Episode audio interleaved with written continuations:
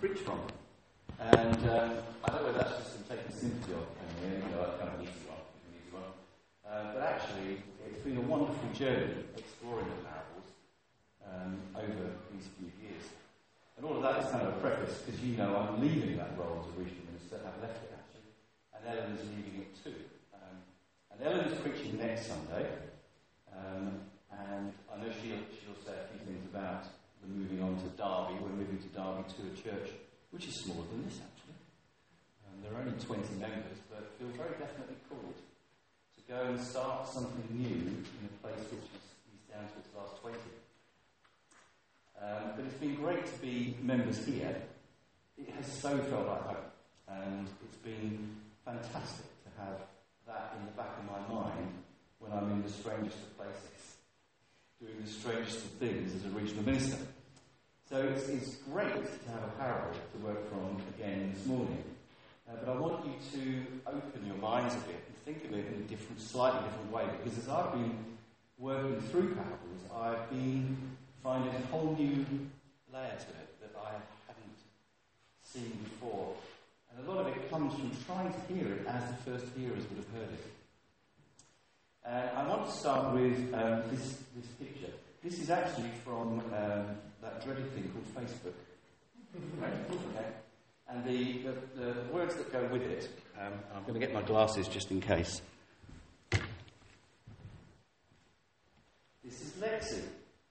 I would tell you this as though it were me, but I can't because you know my wife too well and you'll tell tales on me. And she's an eight-week-old German shepherd. I bought Lexi as a surprise for my wife, but it turns out she's allergic to dogs.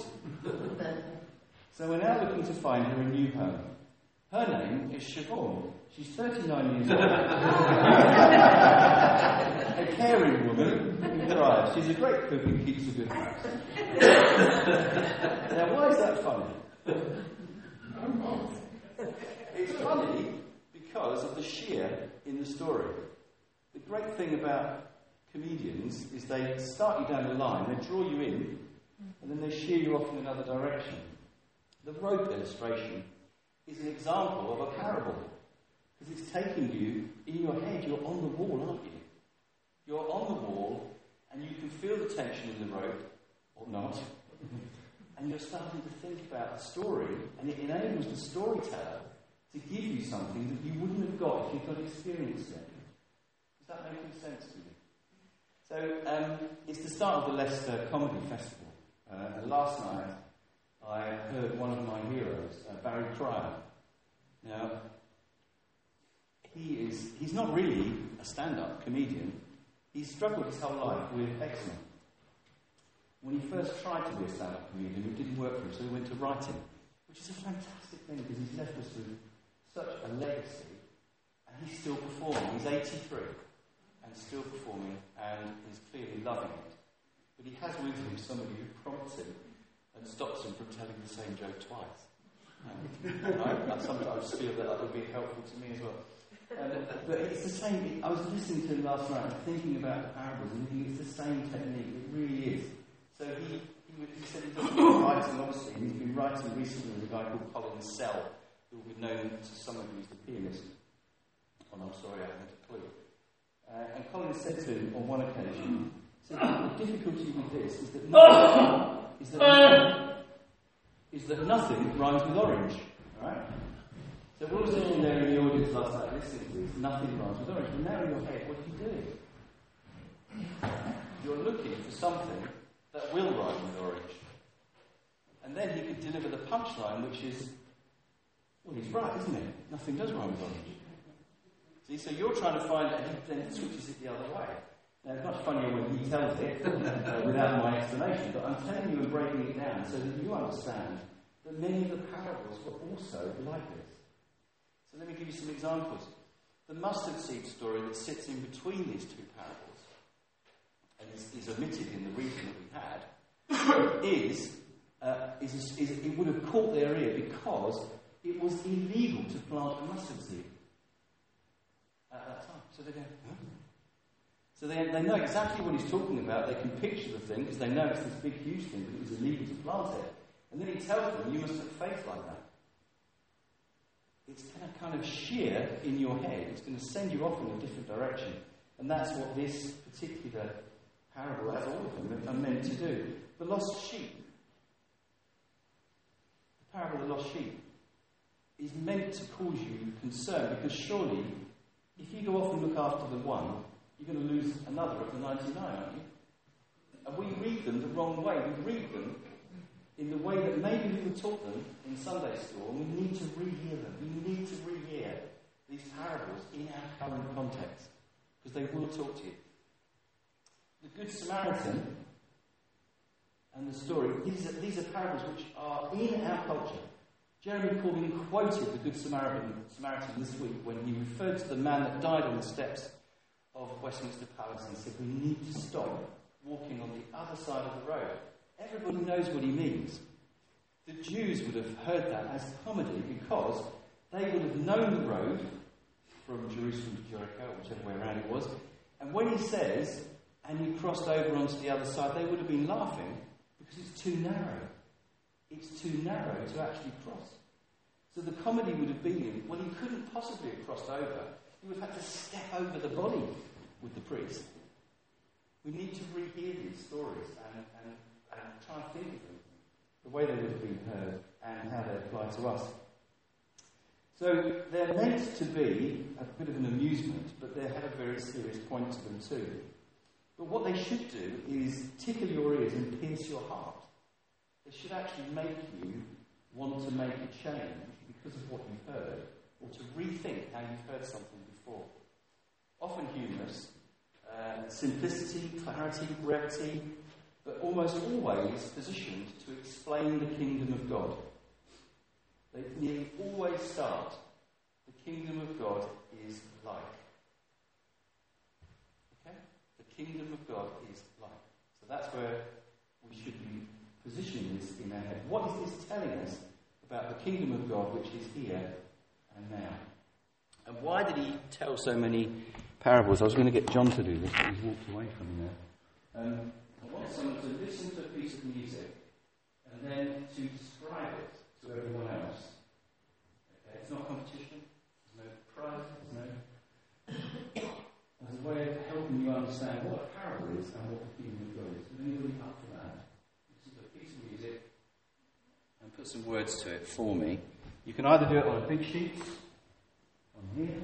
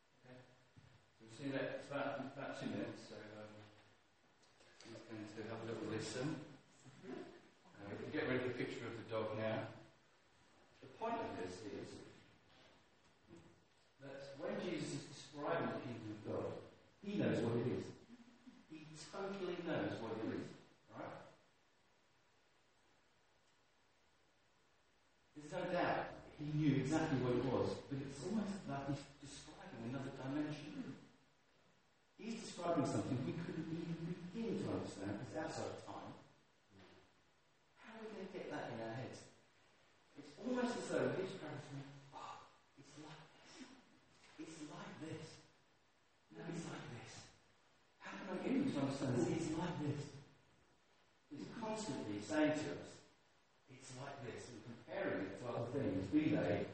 go.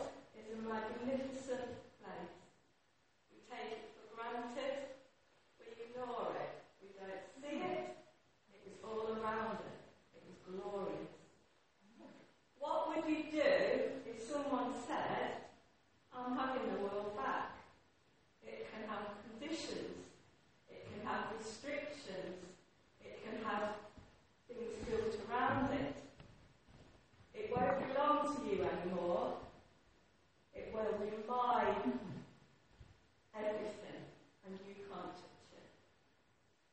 Wow. Is that right? Yeah, I'm sorry, I wonder if you listen to the song. This is exactly what I like. Is it that song?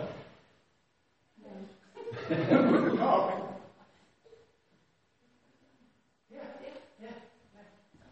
So, was it wrong? No, it's really. This is exactly the point. This is exactly the point. I mean, you would never guess the song from what she just told you, would you? But she's seen it, she's experienced it, now she knows what the song is. Do you want to hear it? Now you know it's wrong.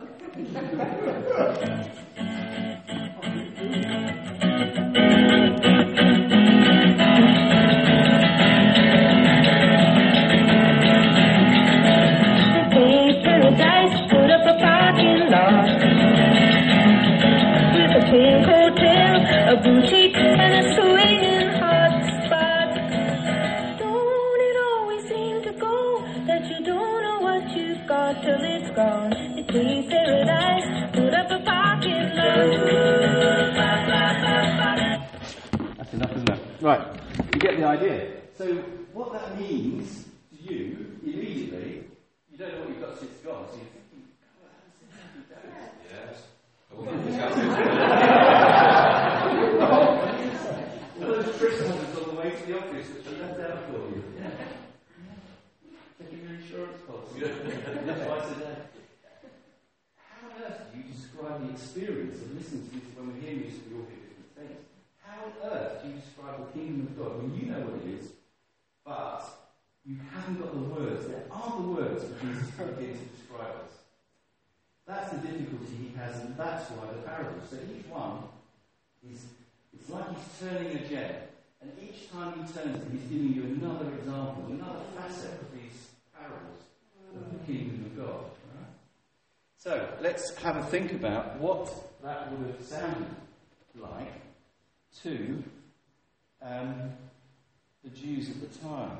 Well, Jesus had gathered a crowd. If you read right the way through the whole of that passage, you'll see he's gathered such a following, he's now having to retreat into a boat to tell his parables because there are so many people. They're, they're pushing him on, onto the shore. Um, what they were hoping, because these are an oppressed people, the Jews, they had been, they had been thoroughly removed from where they thought they should be. They had been uh, beaten by the Greeks, the Persians, the Assyrians, and now the Romans. And surely, surely, this is their time. And here is someone who seems to be their Messiah. Surely this is the moment where we get our land back.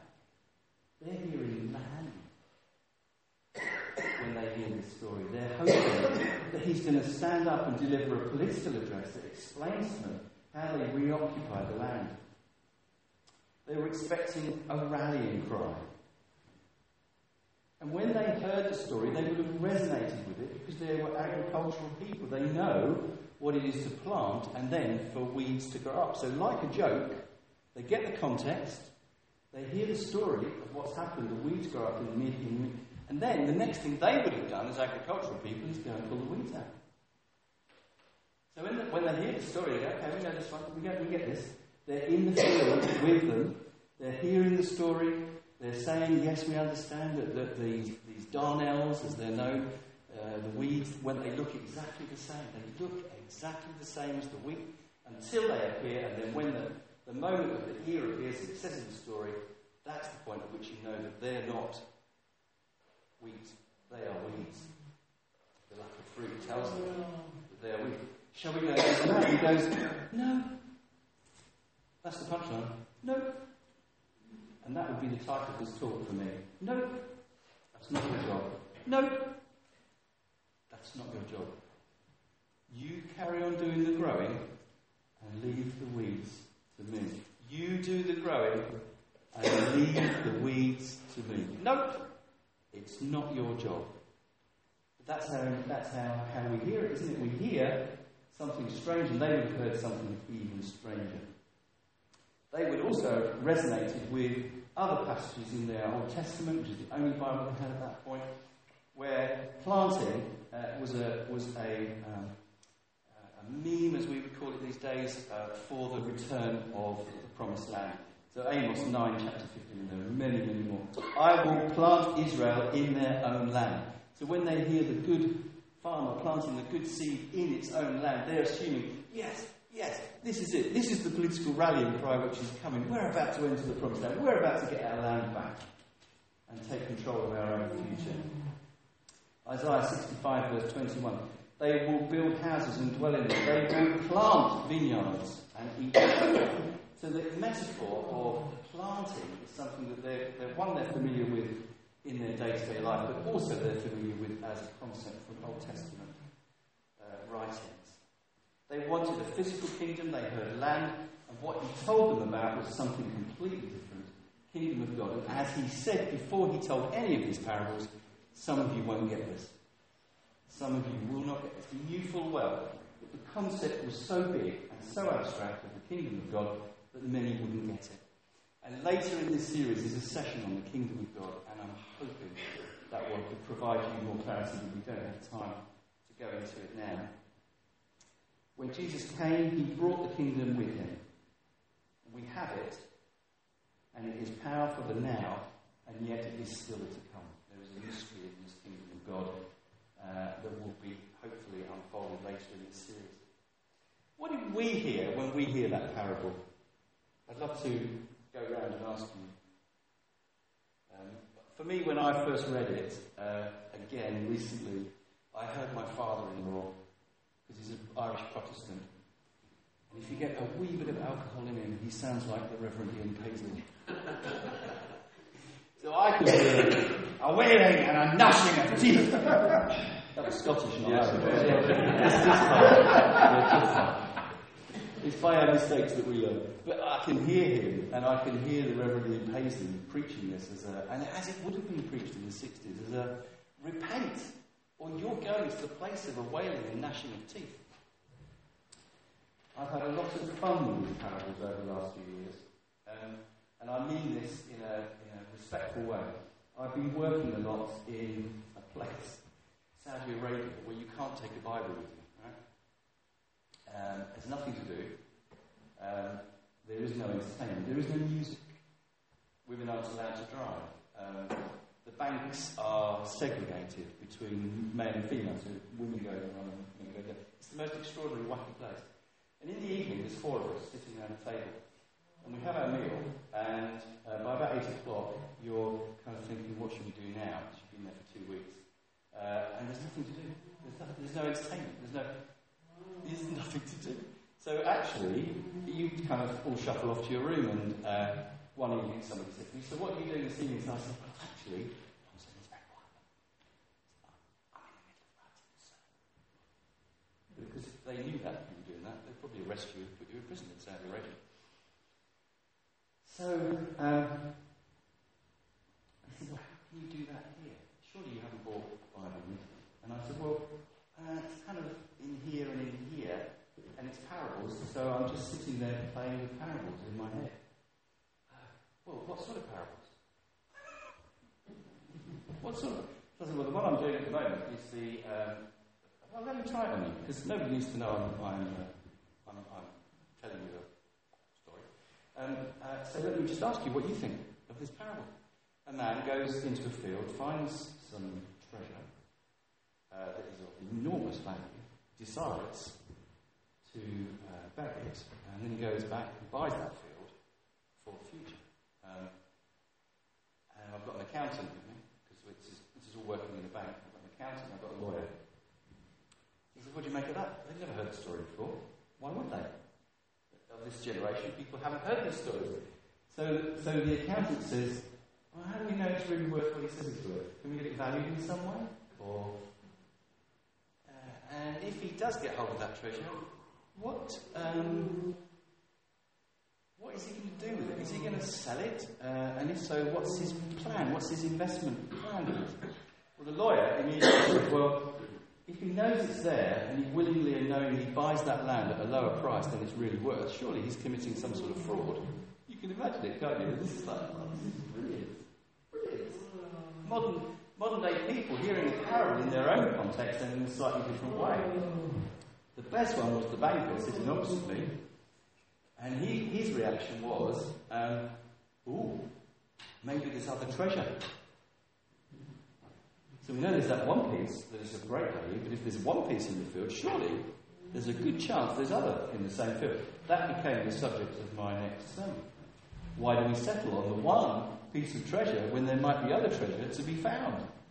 These parables are so rich. They are so diverse.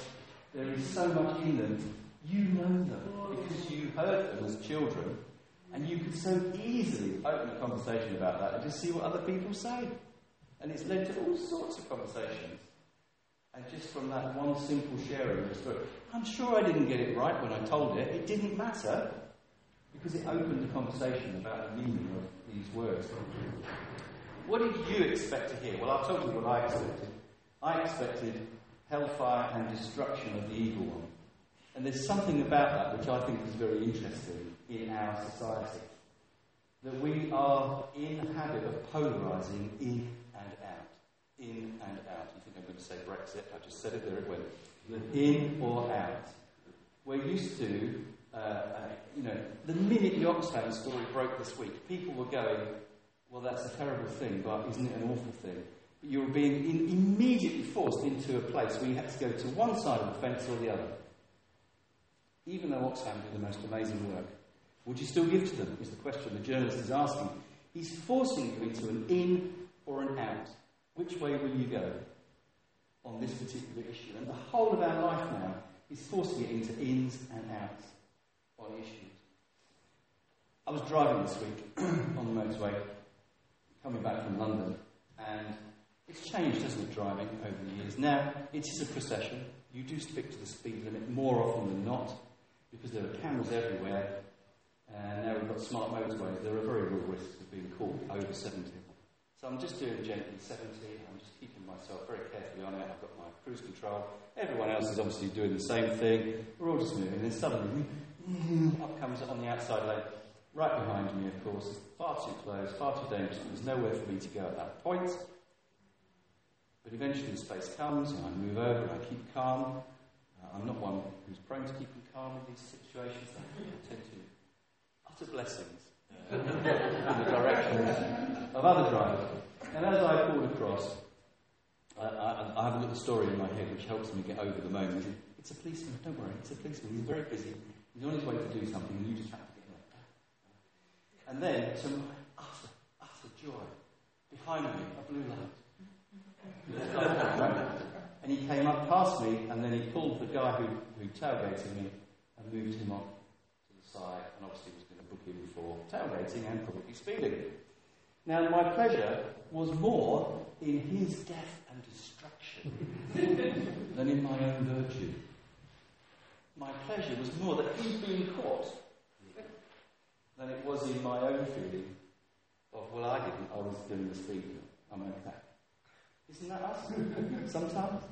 Isn't it sometimes that our faith doesn't really work unless there is some hellfire and damnation somewhere for somebody at some point in the future? And is that a good thing to hold in your heart? That at some point in the future, this faith works because others are going to get what they deserve? I don't have an answer to that. I just put it there as a question. We know what we want for our efforts. But God will one day punish those.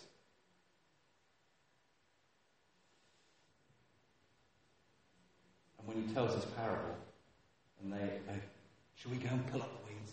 Should we go and get them? Should we go and get them? These dirty weeds. Should we go and get those dirty weeds? He says, no, it's not your job. You leave that to me. That's my job. We want the weeds taken out of our life. And if this parable tells us anything, it also tells us that we are to expect them to be growing alongside us. There's, and the, and the, and the, the disciples must have been kind of beside themselves, because they went to him afterwards and said, do you know that parable you just told? We don't get that one. Can you actually explain that to us? And it comes out in such short shrift. Oh, okay, are you really that dumb? It's as simple as this. you know, I could well bring it to you. If you listen, if you read it with this kind of tone, um, surely it's obvious, isn't it, to you? This is trying to explain this kingdom of God that we haven't experienced. We can't see it the way you couldn't hear the, we couldn't hear the song. Now we've heard the song, we get it. But if you've experienced the kingdom, you haven't got a hope of understanding these tales. So he says to them, okay, the one who sows the good seed is the Son of Man, the field is the world, the good seed is the sons of the kingdom, the weeds are the sons of the evil. Do I really need to explain this to you? Is it really that hard for you to understand what I'm trying to say? At the enemy who sowed them is the devil. The harvest is the end of the age. And the reapers are angels, not you. They're angels, not you. I will organise this, not you. Don't you dare go pulling up weeds. Because often in the pulling up of the weeds, the good stuff gets damaged. Let me tell you. And we have a nasty habit of categorising in and out. It's a societal thing, and it's something we do as Christians. I'll tell you one little story about the in and out that isn't helpful. When my dad died four years ago, five years ago, we'd only, we were at Ovi, but people didn't really know, know me. They know Ellen, but they wouldn't necessarily know me. And there was some, there were some funny moments, because he had died and people didn't know. So one, one guy came up to me, he was a good friend, and he said, I understand your dad's not well. And I said, it's kind of a bit worse than that, actually. There was humour in it as well. But people would often say to me, was he a Christian? Was he a Christian? How does that help? There's only one of, there's only two answers to that. And one of them is going to put me in a really bad place. How does it help? To be able to, dis- to distinguish it at that point. We've got to get over ourselves and this idea of in and out. We don't need to know who's going to be there. We just need to concern ourselves with our own thinking on these matters. God is saying, nope, leave it to me. That is not your job. That is not your job to judge. God is saying, I am doing this for the long haul. I am planting, and I will keep on planting in this kingdom.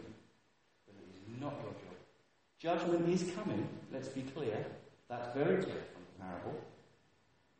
And it has a number of facets to it. Like a harvest, it comes, it will come with the passing of time, and it is a certain event. The angels have a role, clearly. It's a supernatural event. It's a significant and segregated end, but it isn't yet. Not while we're here. In the kingdom. We're in the kingdom.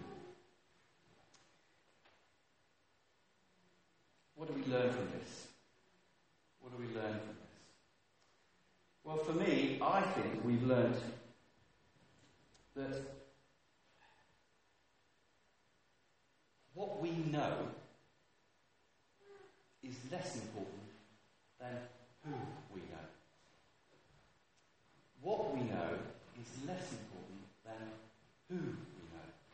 When the subject of faith opens with our neighbours, our colleagues, our friends, we need to stop defaulting to what we know and just talk about who we know. Our experience of the song. We just try and give them something of the song that is in our heart because of who we know. Because the minute we go with what we know, the world will divide us and try to polarise the debate. So what you're saying is, you hear it from journalists, and it's increasingly part of our our experience as a as a people, not as a Christian people either. So I think we we learn that much. We also learn that these parables are meant to be troubling, and as you go through them, you should be looking for what is it here that is disturbing and of interest. But I also think we've learned, I've learned, that it's entirely possible to use these stories as means of outreach. That people will listen to a story and give their own interpretation of it. And the parables are a great way to do that. And I think we need to seek more experiences of the kingdom of God, so we've got stories to tell. We need experiences of the kingdom, so we've got stories to tell. We need to ask for more experiences in our lives, so that we've got, we can actually speak about this Jesus that we know about. If you look at many of the blessings that we uh, pray over each other at the end of services, many of them are all about seeking experiences as a means of cementing and doing faith. I'll just read a couple to, to you. And they're often quotes from the Bible, so Philippians one six. Be confident of this, that he who began a good work in you will carry it on to completion.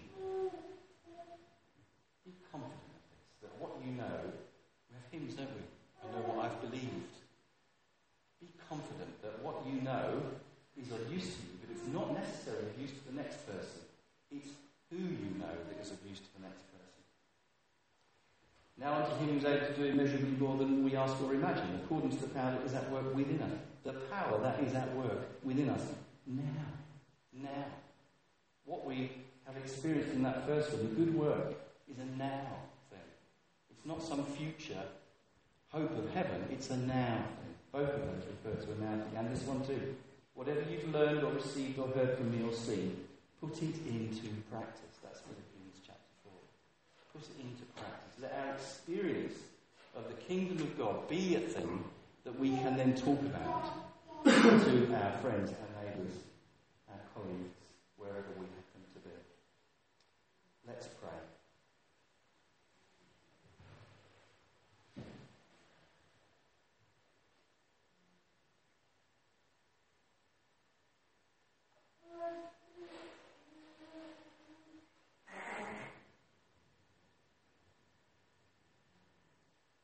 Jesus, for these wonderful parables that speak so much to us.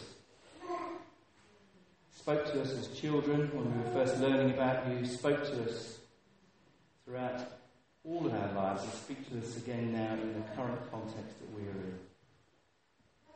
in. Holy Spirit, will you, by your Spirit, by your power in us, help us to reinterpret these stories for the current day, for the benefit of those around us. And will you free us from a judgmental attitude that wants to segregate things before the right time, before the time is right?